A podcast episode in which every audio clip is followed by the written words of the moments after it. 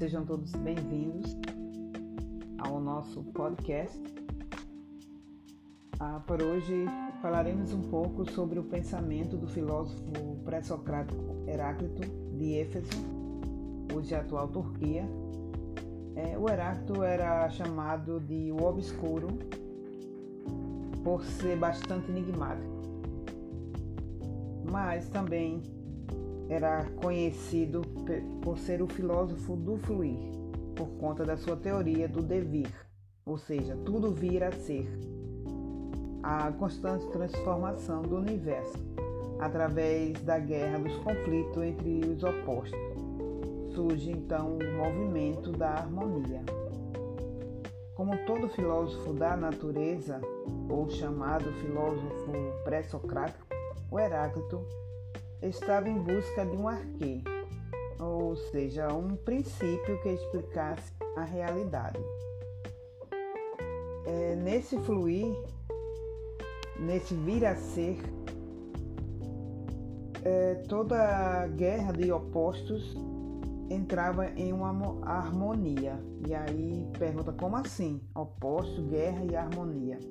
Pois é, para Heráclito isso era perfeitamente entendível, como dia e noite, frio e quente, as estações do ano, é, todos esses embates, né, essa guerra é que fazia o sentido e o movimento das coisas do, do universo.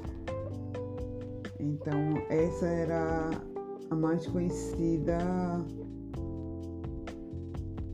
o mais conhecido pensamento dele, né? Sobre, sobre isso. Então, existem vários fragmentos.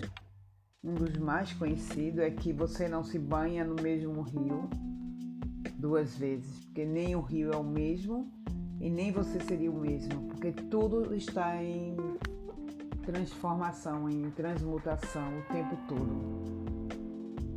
Mas para além disso, o o Heráclito também fala de uma unidade na multiplicidade, ou seja, do uno, da organização. Uma organização na desorganização, na, na movimentação. Sim, isso também era, é possível. E eu vou ler alguns pequenos fragmentos e tentar explicar sobre eles o fragmento de número 50 diz: Auscultando não a mim, mas o Logos, é sábio concordar que tudo é um. Ou seja, na aparência da multiplicidade, mas temos que entender que tudo é um, é um todo, é um, uma organização cósmica, né?